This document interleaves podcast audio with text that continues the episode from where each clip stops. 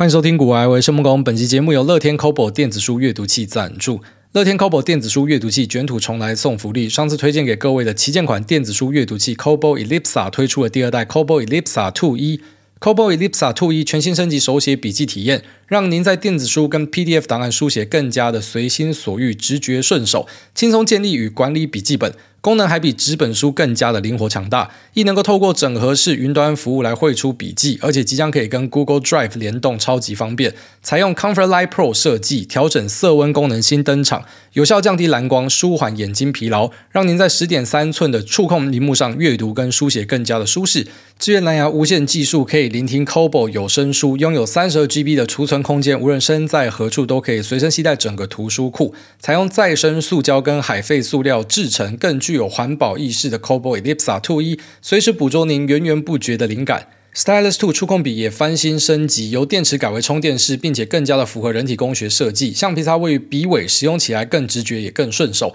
预购期间四月五号到五月三十一号，完售则提早结束，限量超超早鸟一万一千九百九，定价是一万两千九百九。那参与指定的集资方案再加赠购书金五百块，输入股癌的优惠码英文小写的 L O V E G G Love G G，还可以再累加两百块，总共是七百元的购书金，让您满足读书获取知识的欲望。集资期间加购磁感应保护壳最优惠，赶快去指定的网页购买，要买要快。这边提问所有需要的朋友们，可以在我们的资讯栏找到相关的说明跟连接。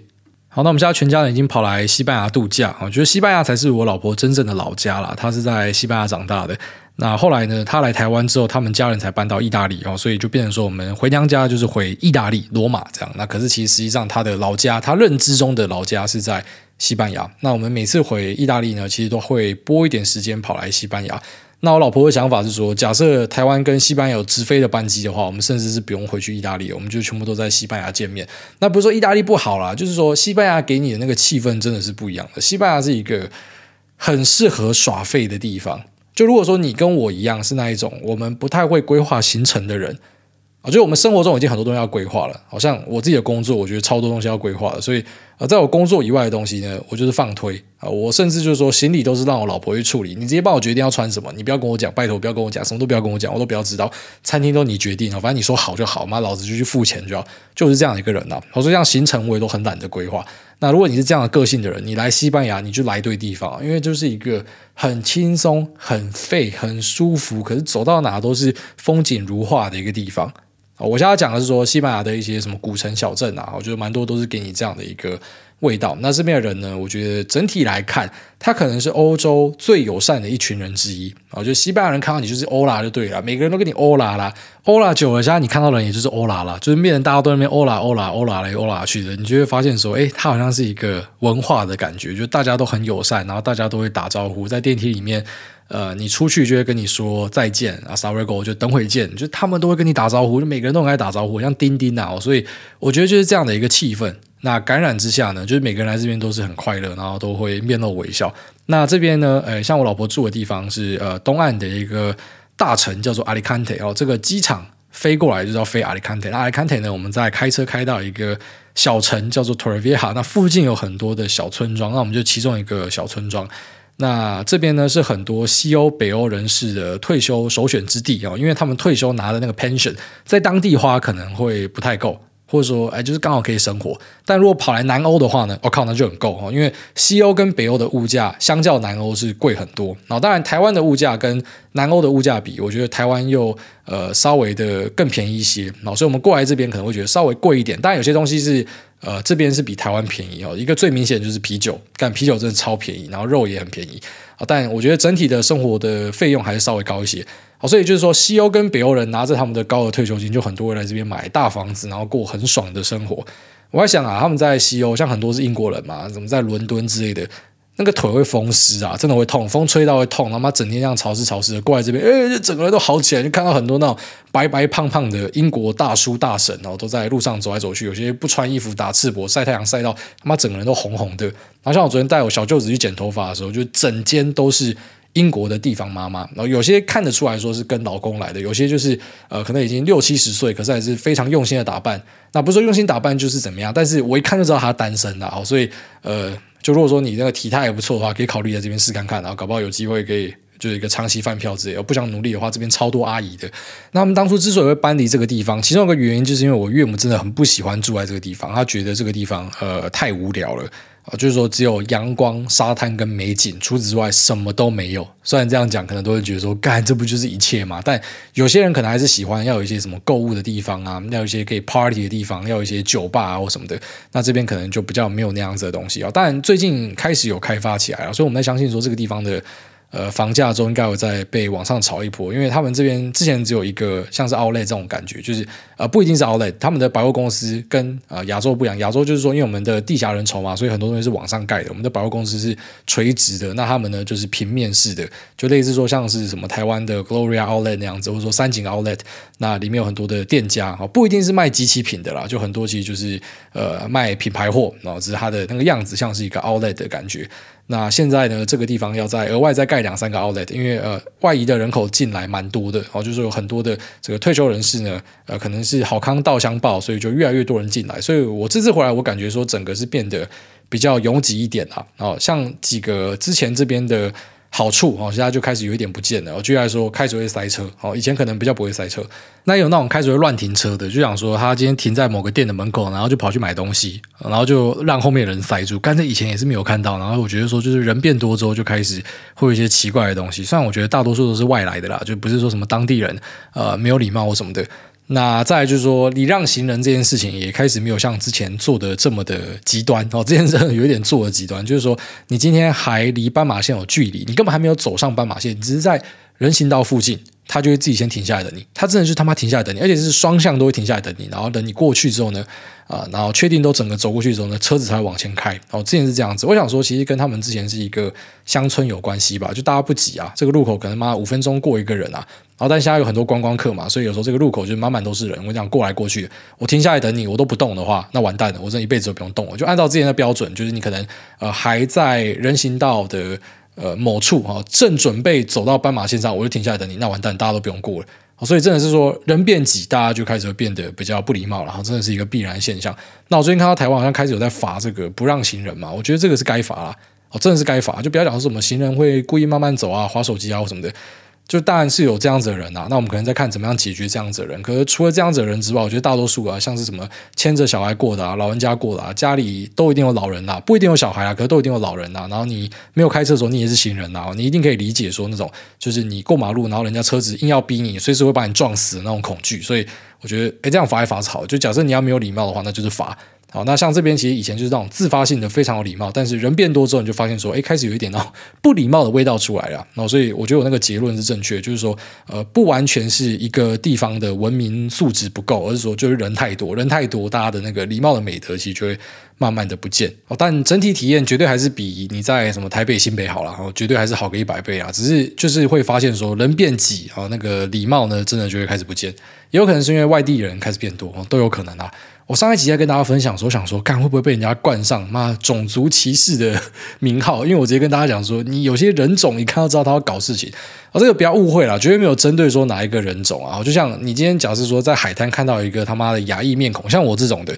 你在海滩看到我这种拿着毛巾向你走过来，搞不好就要跟你推销要按摩哦。所以这个就是说，因为每个那个民族啊，他们可能背后都有一套自己的想法，所以呈现出来呢，可能这个每个人从别人身上拐钱的方法都不太一样。哦，那绝对。不是什么歧视或啥小，就像我现在讲说这些妈西欧北欧人没有礼貌，不是说什么全部西欧北欧人都没有礼貌，就是你很常看到没有礼貌就是他们嘛。所以我觉得其其实我们去帮人家分门别类啊，那个某种程度上是一种防御机制，就是你看久之后你就会知道嘛。哎，我今天可能来到一个地方，发现怪怪的，哦，这怪怪的也说不上来，可能就是说你看到了一些人的样子，他们的身高、体重、肤色或什么的，反正就是某些讯号释放出来，就让你发现说，干，当这群人聚在一起的时候呢，在你自己的经验法则里面，就是干要出事情了。所以呃，其实不是在讲说什么歧视或什么的，其实我现在也会很多自我审查，你知道吗？就即便没有人跟我讲，但我还是会先审查，因为我发现说这个我们节目的收听人数是还蛮多的，我怕会惹上一些麻烦啊，所以 有些东西能够自己先撇清就撇清了。但我还是希望可以尽可能的直接讲我想要讲的东西，就是不是说什么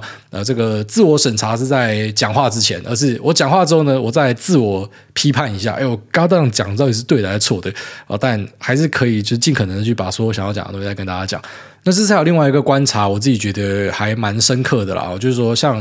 乌俄战争这样的事情，它是距离我们比较近的，因为我太太、我岳母他们就是前苏联的人嘛。哦，简单来讲就是这样，就他们前苏联的，所以其实你在欧洲会看到很多的俄国商店，他们以前都叫俄国商店哦，就是可能在德国啊，在法国，还是说在意大利啊，在西班牙都有俄国商店，就是那种恶意的。他们这种恶意就讲说前 USSR，他们也没有分这么细啊，好，反正他们就是卖这些呃斯拉夫人会吃的东西，乌克兰裔会吃的东西，可能是一些什么乳酪啊，一些腌鱼啊，一些什么腌蔬菜啊，腌胡萝卜、啤酒什么的，就他们自己在地的东西。他们那边可能是分享的一个类似的文化，因为我们以前可能是一家这种感觉。那当然，在 USSR 拆伙之后呢，好，那里面就有分成两派的人，一种就是那种独派的。就觉得说我们猜出来是比较好的那一种，就是那种缅怀过去，觉得 USSR 他们生活是比较好的。像我岳母就是这种，就他们就觉得说，在苏联统治的时候呢，大家是可以吃饱的。那当今天呃苏联解体之后呢，其实有些国家都过得很苦哦，像他们的这个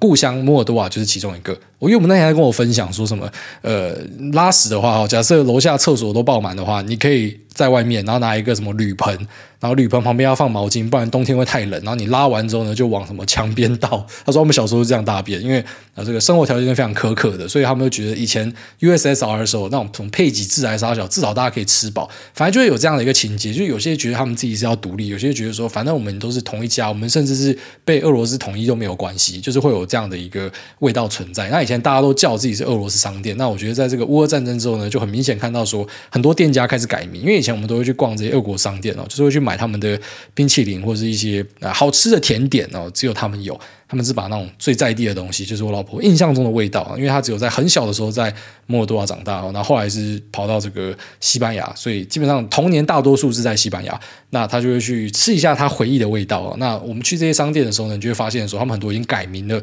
他们不想要跟俄罗斯沾上边，所以有些直接叫自己是什么乌克兰商店啊之类的，反正就是把这个名字拆清楚啊。那以下欧洲的状况来讲呢，如果你是俄罗斯人哦，其实你会比较低调一点，因为呃，NATO 跟欧盟都是挺乌克兰的哦，所以他们在外面，就算他是支持俄罗斯的，他也不敢昂虾了，所以其实蛮多都会选择低调哦，所以他们也不会去做太多的表态。那如果说是呃。前 USSR 但不是俄罗斯的，其实还蛮多直接表态说他们就不是俄罗斯人，他们是别的哦，就等于说一个战争反而变成某种催化剂吧。我想说，干嘛普丁真厉害？以前那种 NATO 已经是跟准备要进急诊室要死了一样，就像 NATO 整个火起来了，然后像芬兰也加入 NATO 了，就大家都真的是很怕俄罗斯人，都觉得说他们要搞事情这样子。好，那像我太太他们是讲俄罗斯文的，就说以前他们的教育是这样子，你可以选你要学哪个语言。那其实有蛮多都会选俄罗斯话，甚至按照我太太的说法，以前在他们学校讲俄罗斯话是比较视为是高贵的，就你是讲一个比较厉害的语言这种感觉。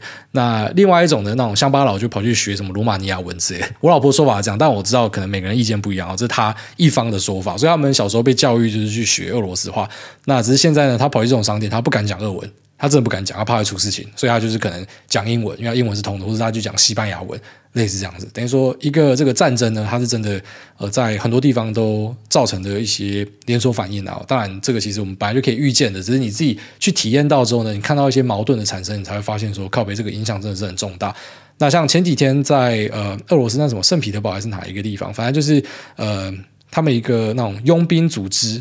啊，那华格纳还是什么的，这个佣兵组织的头领所开的一个咖啡店，然后呃，里面就有一个 Telegram 的意见领袖，他好像五十万粉的样子，然后就是专门在 po 一些支持俄罗斯打仗的内容。那这个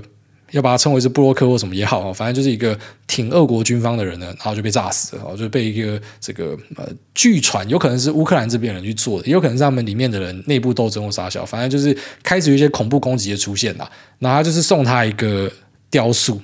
一个大概可能有个五十公分高吧，看起来蛮大的，那看起来也蛮重的。哦，听说是因为可能外面是像黄金，所以人家很高兴的收起来。哦，一个女生送一个雕塑给我，然后这个雕塑里面妈塞一堆 TNT，干直接把整个咖啡店轰烂，然后把这个呃一个挺俄国军方的布洛克直接轰烂哦。所以开始有一些这种，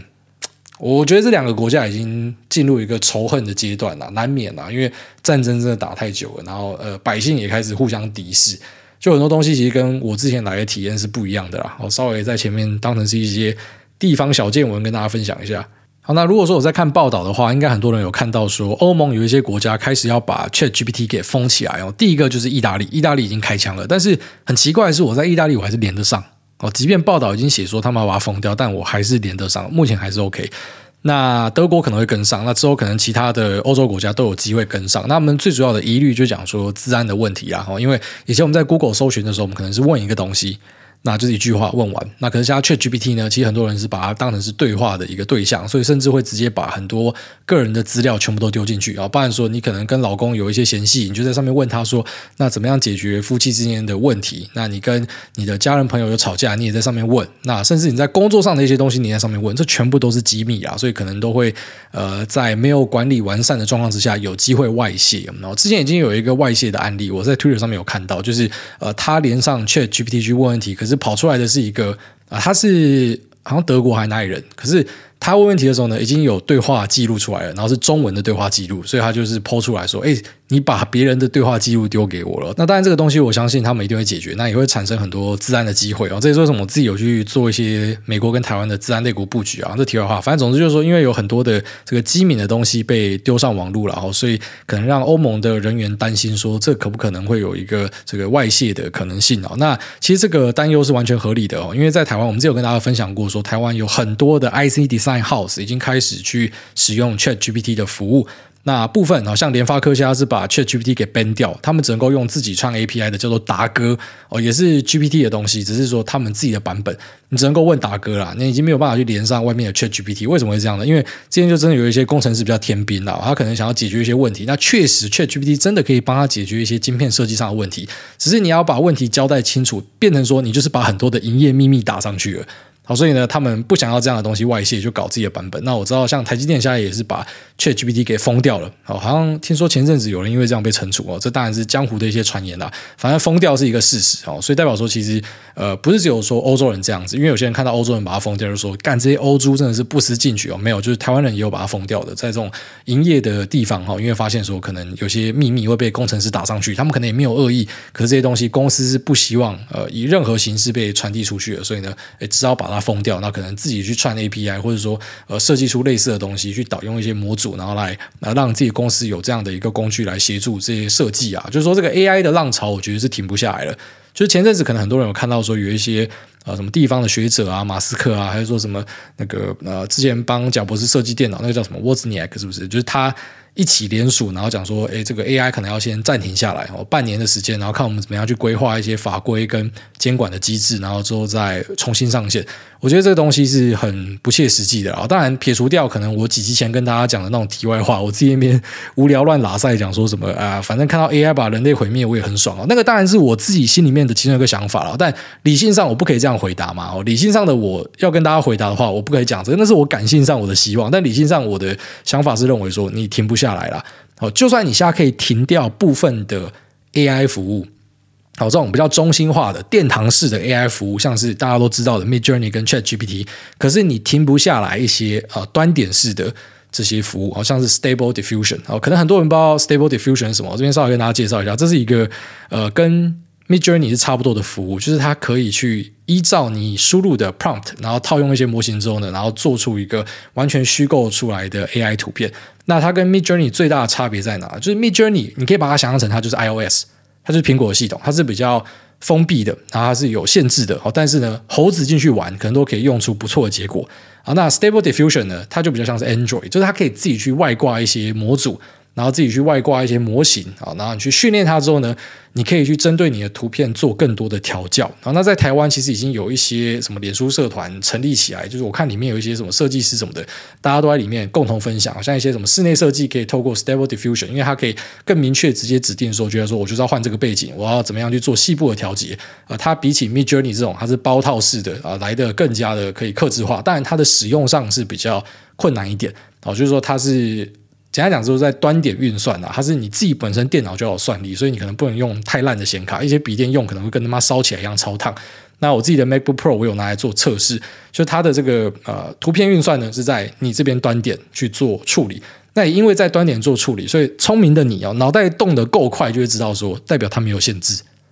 所以你在网络上看到的一些 NSFW 图哦，就是 Not Safe for Work 图，或者说一些十八禁的露奶的什么露屌的什么，那其实就是用。Stable Diffusion 比较多哈，就是说它用这个去画出来。当然，这个 Midjourney 偶尔也会有漏网之鱼，就是你的 prompt 下对的话，呃，有机会哦，他也会刷出一些十八禁的图，但是几率比较低，因为基本上只要一出现，他们就把它封杀掉。但是呢，Stable Diffusion 就比较像是一个开源化的的内容哦，所以呢，呃，你只要给适当的指令，然后你套不错的模组，你就可以弄出很多所谓的很香的图。所以坦白讲啊，其实很多在使用 Stable Diffusion 的都是。想要色色，然后都是一群绅士哦。那这群绅士呢，就如同所有的科技进展一样哦，只要有色色的地方，其实科技进展是超快的。就是你会发现说，Stable Diffusion 的社群是成长的很快哦。当然，跟 Midjourney 这种包套式的简单易懂，那容易上手，甚至有时候你自己没有特别的想法，你随便 key 进去，它就可以给你很多惊喜的服务。比起来呢，它复杂很多，它必须要给比较细节的指令，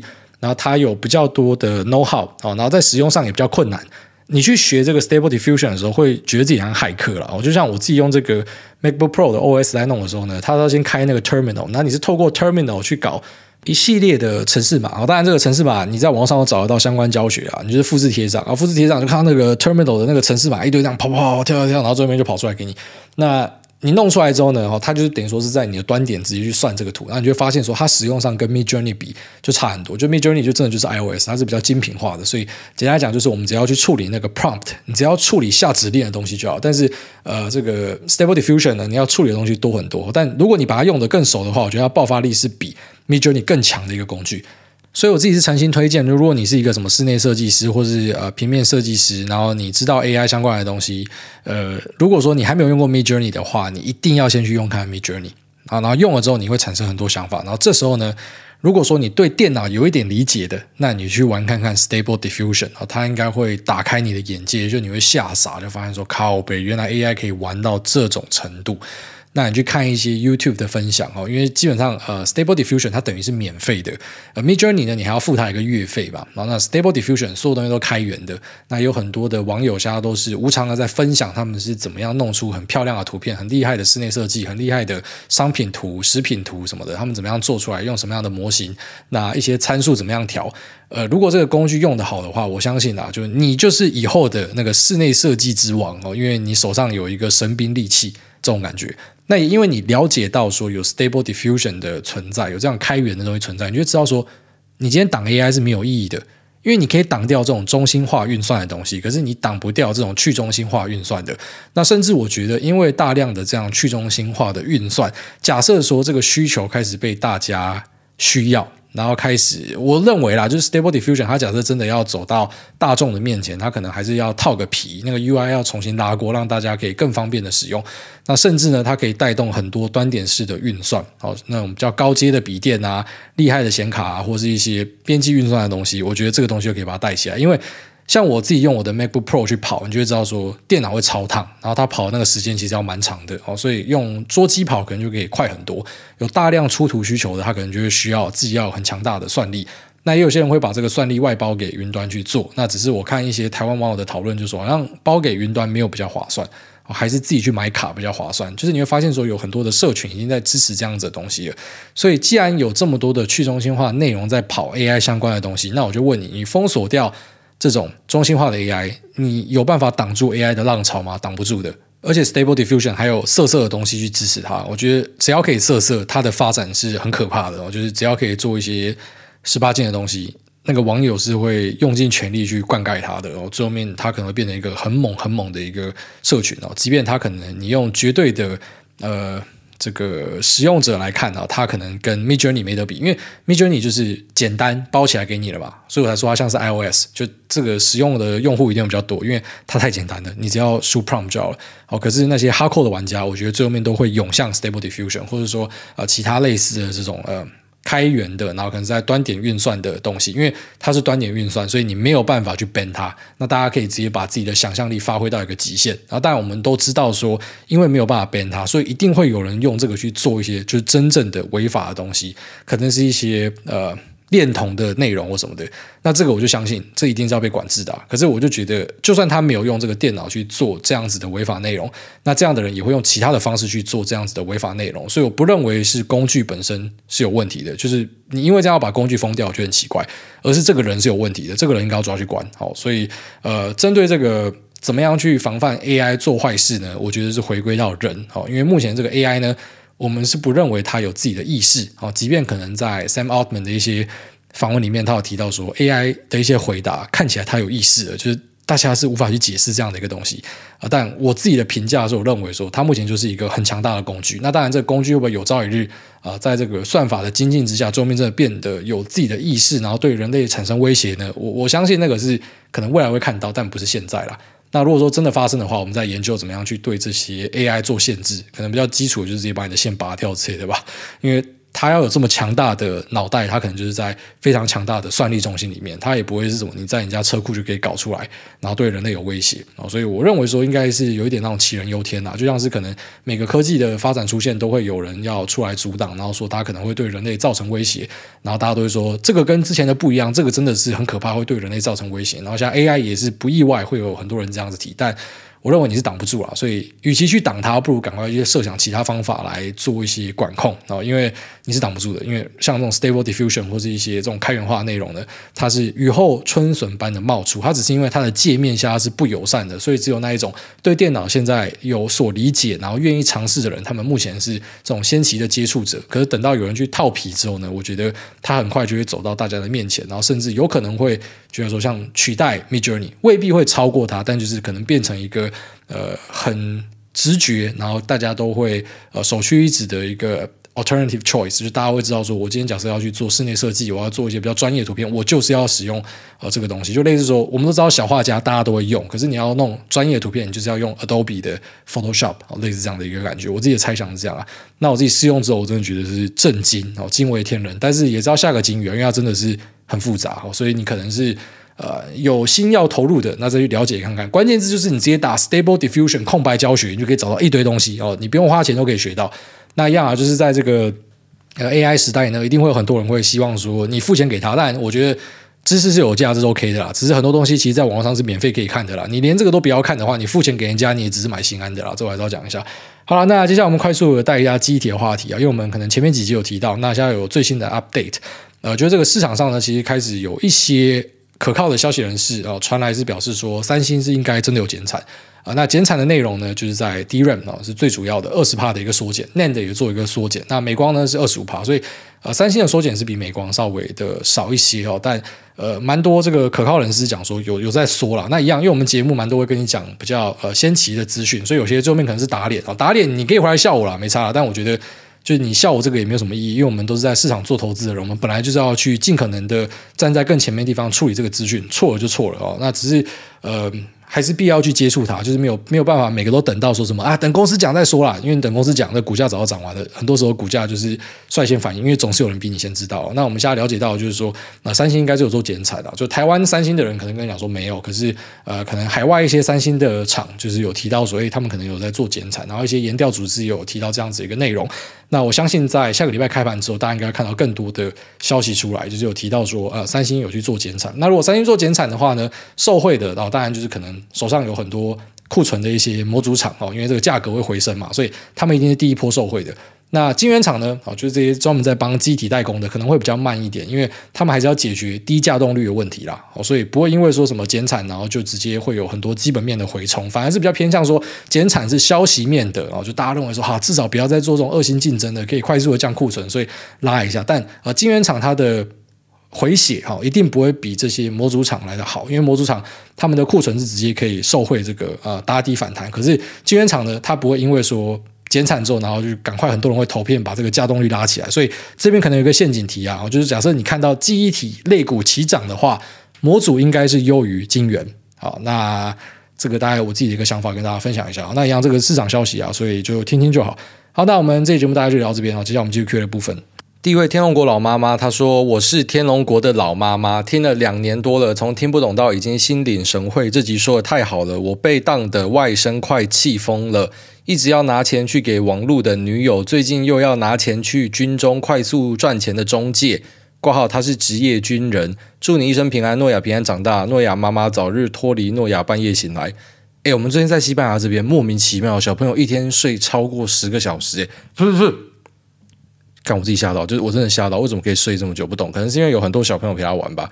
那他讲的这个哦，首先这个外甥就是菜逼吧，然后那网络上认识的什么女朋友啊、网婆一大堆，男教都比你大根哦。其实有很多都是男生假扮是女生，然后来获得一些利益呃，举例来说，像以前我们玩网络游戏的网婆，其实蛮多，实际上都是男的。那因为扮女的，然后以及使用女性角色，就会有这种火山孝子会送一堆装备，所以呢，其实都是蛮多男生在假扮的。而实际上这个地方根本没有女生啊，很少啦。那职业军人在搞事情，这个我们都当过兵啊，哦，知道说其实有蛮多职业军人会做很奇怪的外快。哦，比方说像是拉自己的同连的弟兄去买什么骨灰坛之类的。之前我们在当兵的时候，呃，连上的志愿役弟兄就有人这样搞了。反正我不是说每个都这样，但是就是他们很多会想要赚外快，所以就会做很奇怪的事情。那自己要小心啦。啊，有些就是妈的自己活该被骗啊，真的就教不会了啊。下面有这个台湾 Number One，有点想跳过很多，但念一下。他说：“伸手牌要答案而不自己找资源的人，注定失败。”哦，这个其实说的很有道理。不要再去转职工程师补习班了。工程师有很多种，IC 设计、制造、设备封测、软体业、系统厂、面板、光电。补习班大多是转职软体业，因为只要台笔电写 code，但只教很皮毛的 code。会写 code，但是资料架构、演算法、计算机组织、ARM slash 叉八六指令集语言都不会，整个电脑架构都不懂，写出来的程式就是不好，没有完整电脑科学概念。今天有 bug，由其他系统程式或是韧体所造成，你也不知道问题在哪。正统资电出来的是建筑师，补习班教出来就是工人而已。那外面一堆教股票课程，很多人上完就觉得自己是投行交易员这么厉害，但交易员背后其实还是有很多的统计学、计量经济、财务城市与数学知识。那补习班结业后转介的公司都是一堆垃圾公司，SW Engineer 才给四十五到五十五 K，不觉得心酸吗？人家好外商一个月行情都是一百到一百五十 K 这 range 的。那希望文组不要再被一堆课程骗了，去上夜间在职空大正统的资工才是转职的好管道。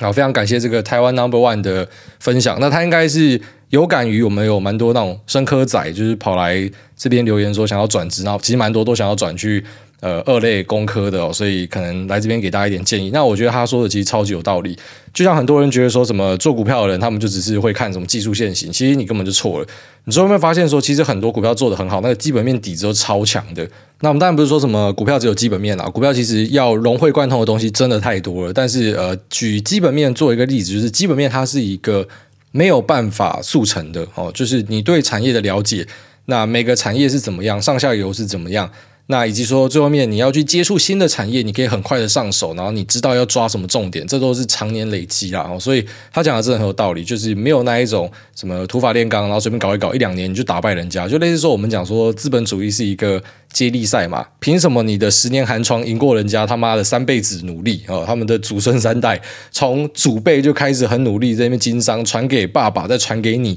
然后你们都很认真那边打拼，然后输给隔壁一个什么十年寒窗就要比你们大家族有钱的干的。有抠脸啊！好，所以其实那个时间的累积是很重要的啦。我觉得他讲这个是忠言逆耳，但是呃是很中肯的啦。好，下面有这个不给我留言，他说麻醉科韭菜第一次留言，哎，大你好，五星吹捧先奉上，第一次留言就献给想要澄清 EP 三三六急诊护理师很有钱这件事上。那如果有钱也是在医师，虽然医师扛责任多钱多是应该的，但护理师真的很可怜，事情一堆钱，几乎都是没有加薪过，挂号入职场十年，医院内收入最多的永远都是医师、护理师、医检师、放射，这些都超少。那然后护理师永远都不团结，只会一堆女人自己勾心斗角、霸凌对方。多听来大家纾压学知识，早点财富自由，脱离险恶的环境。祝大家一生平安。那诺亚一路睡到天亮，秋口一直干你俩。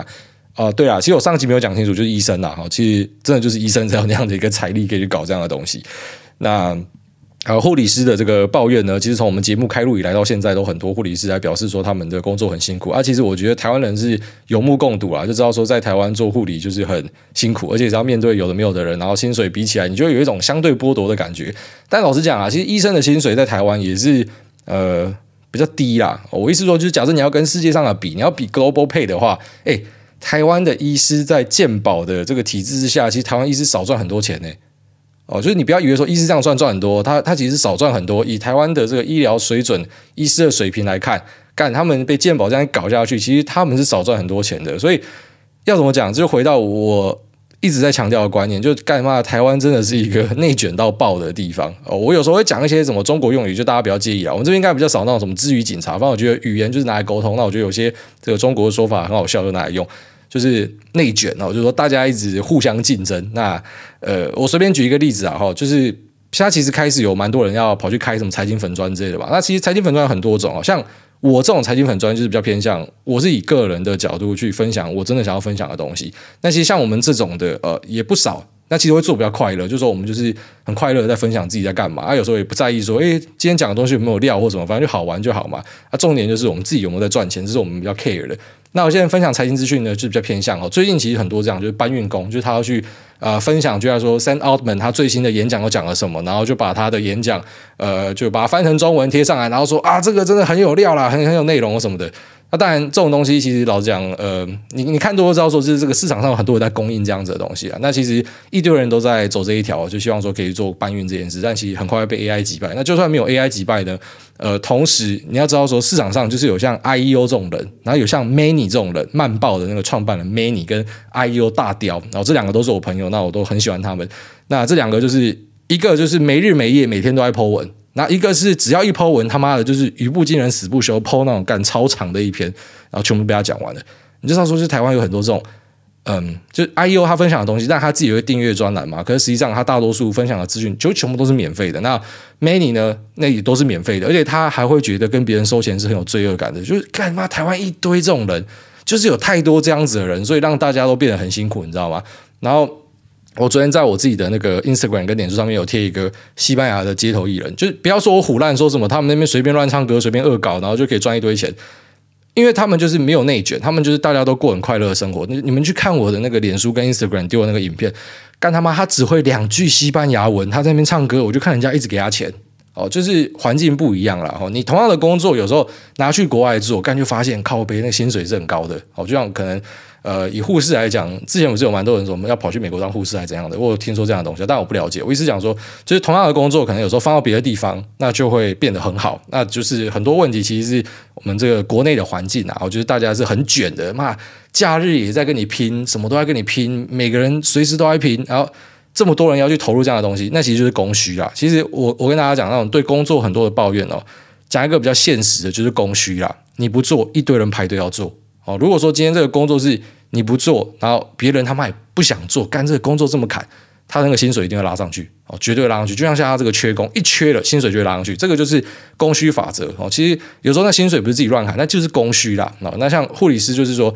你不做他妈后面一堆排队，一堆什么护校的要做。然后他们每个做完之后，可能出来都是一直骂干你娘，可是后面就还是很多心血要做啊，所以那薪水永远高不上去啊。那你知道怎么高？我不知道，台湾人口要少一半吧，这。可是台湾人口少一半，那这个需求可能也没有这么强了啊，这个东西超困难的啊。所以我最后面给大家建议就是说，你没有办法去改变整个社会的结构嘛，你能够改变就是自己自己去找别的方向啊。这可能是我可以给你我觉得最好的建议啊。下面有这个艾维尔一听就上瘾，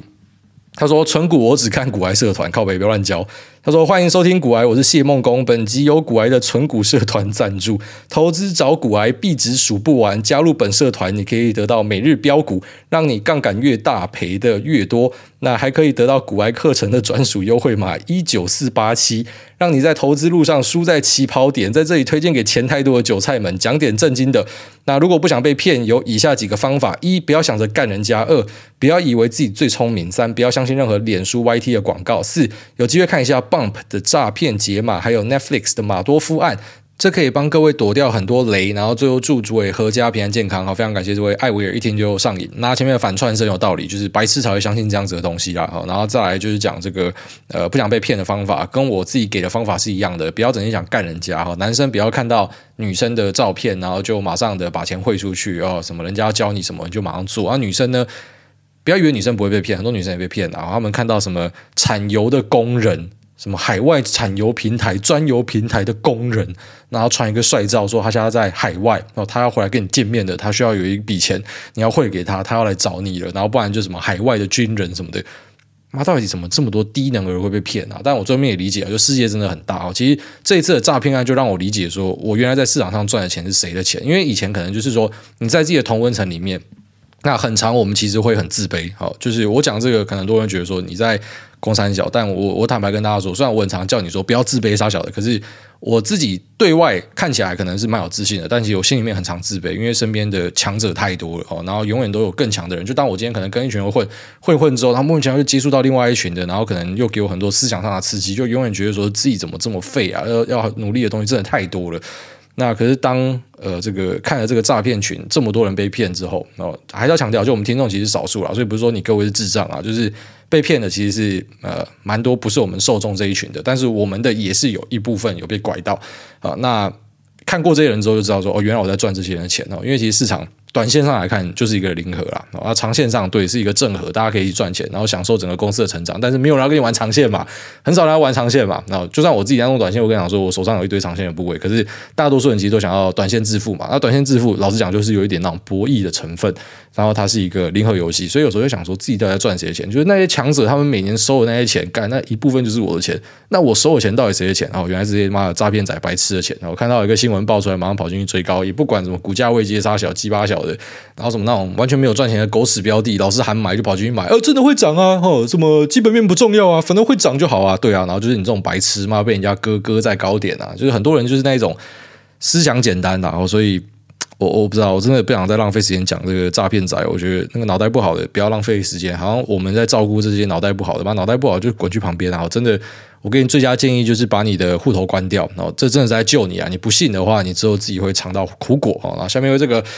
巴厘岛的树懒他说：“哎大，感谢文，哎大你好，我发现自己越来越喜欢你的节目，是因为每当听众的人际烦恼和我有类似的经验的时候，然后你又对造成听众困扰的人骂了好几句脏话，似乎也在帮我骂对方，这感觉真的很疗愈，也鼓励我不是一个人，那不用认定都是自己的问题，让我少了很多的烦恼。希望未来可以多多骂脏话，然后非常感谢这位树懒哥。下面有这个海伦先弄湿，他说也嘿。”国外宝贝，如果你也喜欢看摇曳露营的话，也推荐你去 YT 看看野兔来躺的影片，赞赞赞！野兔来躺，好，感谢你的分享。下面这个 cha 哈哈好，他说猛男朋友，我一个猛男朋友开一个 podcast 到现在三百多集了，一集两次都没有断更。挂号印象中，那虽然他觉得这没有什么压力，但有这样的毅力，做什么应该都会成功吧？那拜托主委帮我跟这个猛男朋友说，干他妈你好屌，祝主委一家健康平安。这个该不会就在说小弟吧？哦，其实。呃，我我我真的算是一个很幸运的案例了，所以像其实有一些什么开课平台，他们跟我讲说，啊，你来分享怎么样做这个，或者说有一些人呃要采访我说，当然现在采访我完全不接啊，因为我还发现说采访很麻烦哦，就是采访这个，如果你自己是有办法有发声管道的人，千万不要被采访哦，真的，除非你要去选举或搞什么啥小，不然其实很多时候妈的有麻烦上身哦。那什么开课平台什么跟我讲说，哎，你教大家怎么样做 podcast，其实。真的没有办法教了，因为这个就是我我觉得太幸运的，因为很少人可以直接这样子想分享什么就讲什么，然后有有听众哦，真的是很幸运。那我不觉得是我讲的内容真的什么呃比较有料哦，什么市场上最有料的绝对不是啊，什么市场上讲话最好笑的也不是，就就什么都不是啊，不上不下了啊。可是就很幸运说，妈干你随便讲一堆东西，然后就有人要听哦，有点像是。我平常就在跟我老婆讲这个啦，然后我小时候还没有老婆的时候，我就是在跟我妈讲这个啦。我自己的观察，我自己的发现啦。我今天念故事书看到什么，然后我妈都是不太想听，然后说她还要睡觉。但我妈其实还蛮不错的，她会试着听，只是她都会睡着。那像我老婆就是会听，可是左耳进右耳出，然后她也不会跟你互动，但她会听。呃，然后我没有想到说，哎，这个同样的内容拿来跟一群不认识的人讲，然后这些人会听，还会跟你互动，所以对我来讲，好像是一个那个疏解寂寞的感觉。我觉得。还蛮不错的啦，然后也很幸运，就是反正就插上去嘛，随便乱讲一两个小时，大家就喜欢听。那当然，这个东西也没有什么毅力不毅力的问题了啦，因为完全不一样的生活啊。你看，我还是可以回娘家，还是可以出国，还是可以干嘛？那工作也不会受到影响，所以是这样啊。当然，有朝一日会不会因为某些什么心理压力，也因为某种什么因素给产生，那我可能因为做这个东西，所以会导致我的时间被压缩什么？那当然，这个节目就会被我优先排除掉了。但目前就是可能还蛮轻松的，所以。呃，就没有什么其他想法。我觉得我是特别幸运的人啊，真的是这样。好，下面有这个，我是海产。他说该不该走下去？又一个超长的。好了，送佛送到西啊，念一下。他说先五星吹爆，谢谢主委大大帮菜鸡建立正确的心态。有感情问题，冒昧想问，我跟女友都是三十二岁，预计要进入结婚的阶段。女生的职业发展稳定，预计三十四岁买房、结婚、怀孕、生小孩。但是我比较晚进入职场，近期身心状况都有些问题，强迫症、失眠，正心理咨商中。那经济也不太稳定，但两人协议。今年预计从台北搬回高雄，我可能会接管家里的工作。女生在高雄找工作，那女生也希望回到南部之后，两人可以按部就班的买房、结婚、生子。那我自己因为健康跟经济的因素还不想要这么快，但女生有生孩子的压力，我不想拖累她，所以也逼自己加紧跟上脚步。那最近也发生，因为跟一个女同事私聊被发现，挂号纯粹是一般聊天，女友也看过讯息的内容，为此冷战了 N 天。那她还说要重建信任感，导致我减少跟异性往来。我还是很喜欢她，不吵架的时候相处很开心。那两人也为了积极改善问题，也做了情侣咨商，但未来规划信任感问题还没有完全解决，我们可以走下去吗？希望大家可以提供我一些看法。那还有你觉得结婚的意义是什么呢？谢谢大家，祝全家健康平安。没有，这看起来就是干你，你还蛮懒觉的，就你怎么那么多毛啊？诶，我这样说好了，那有心理问题要解决，必须要解决，值得同情，没错。可是别人也是人家的女儿，你知道吗？就是凭什么人家要？帮忙你解决你的心理问题，然后要跟着你搬回去高雄，因为你说你是回高雄接家里工作嘛。啊，女生我不知道她到底是不是高雄人，如果她不是的话，那就更伟大。妈干，她陪你搬回去高雄，然后陪你在那边鸟毛，然后你跟女生聊天，然后他呃也没有说直接把你干爆，还说诶重新建立信任感，不想跟你讲话啊，这就是吃醋啊，他会跟你冷战，就是吃醋啊。如果他今天。他连冷战都不想要，你跟别人讲话都没差啊！他要么就是那种绿帽控，要么就他根本就不想屌你了，所以就是爱你一个表现啊！就在我现在看来啦，我觉得你的问题很大啦，这应该骂的都是你的问题，只是嗯。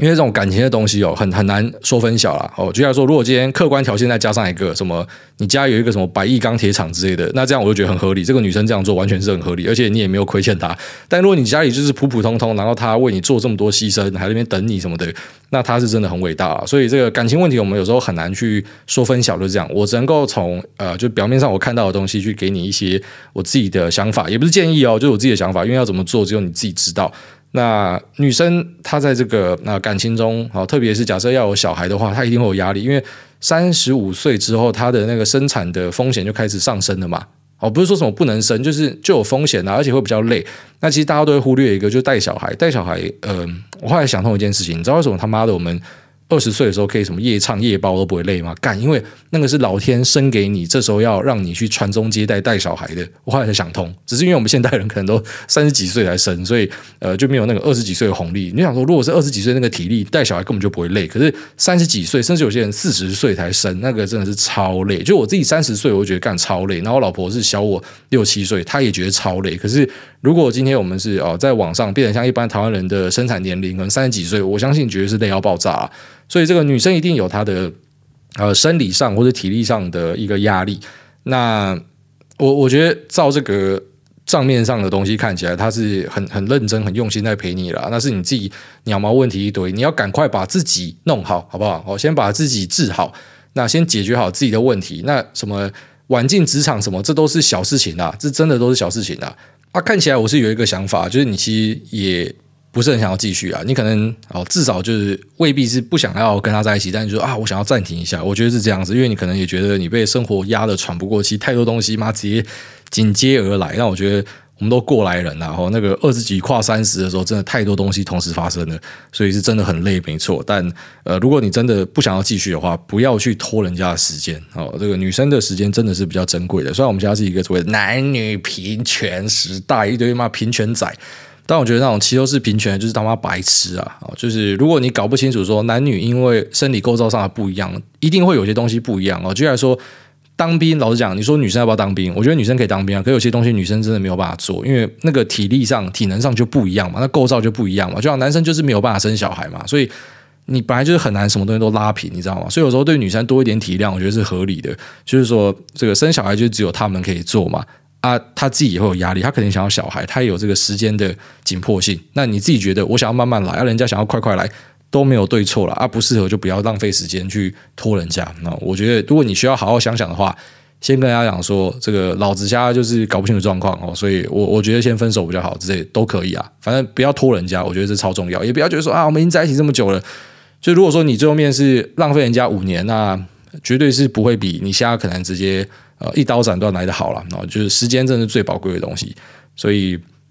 呃，这个账面上看起来，我觉得是你的问题比较大哦。但强调，如果说什么你家里是什么百亿钢铁厂之类的，那女生会这样做，我觉得完全合情合理啊。下面这个职场鲁蛇他说策略问题，哎，大家好，想请教目前的策略建议：一、林口上班，年薪一百二十万，工作生活平衡；二、竹北上班，年薪两百二十万，工作压力较大。那如果年薪都涨三趴一年，都假设买被动投资，年化报酬四趴，二十九岁开始工作，在主北。四十五岁存了两千万退休，但是领口多工作几年，假设五十岁可以存到两千万再退休，是不是应该选好玩的地方？那即使差距大，阿肥我选一，至少有动漫电玩展、周末大炮外拍 show girl。那即便竹北房子 turbo boost，四十岁前应该就可以退休了。那我如果林口上班，买在五股泰山的话，单身善良阿肥无家庭无不良嗜好。那因为差距有点多，所以想问挨大意见。嗯，呃，这个首先，如果是我选择的话啦，我应该会选竹北啦，因为薪水真的差太多了嘛，基本上是差了一倍呢。那你说什么？你要去大炮拍 show girl 跟动漫电玩展？不是啊，动漫电玩展也不是每天都有啊。好，就要说，你假设是要去什么台北看动漫电玩展好了，随便举例，那。你从竹北啊，可能就要说搭高铁过去，跟你从林口过去，林口的话就只能够搭捷运或是呃公车啦，所以这个时间算起来可能也未必会比较省哦，不一定哦。就假设是跑台北市的话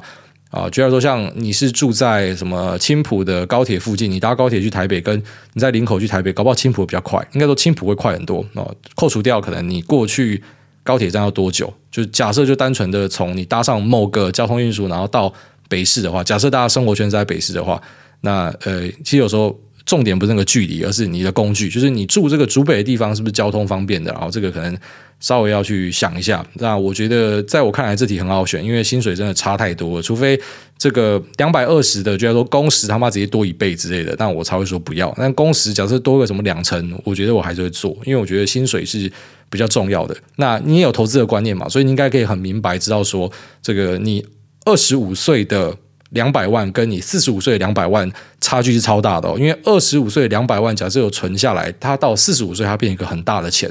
哦，所以这个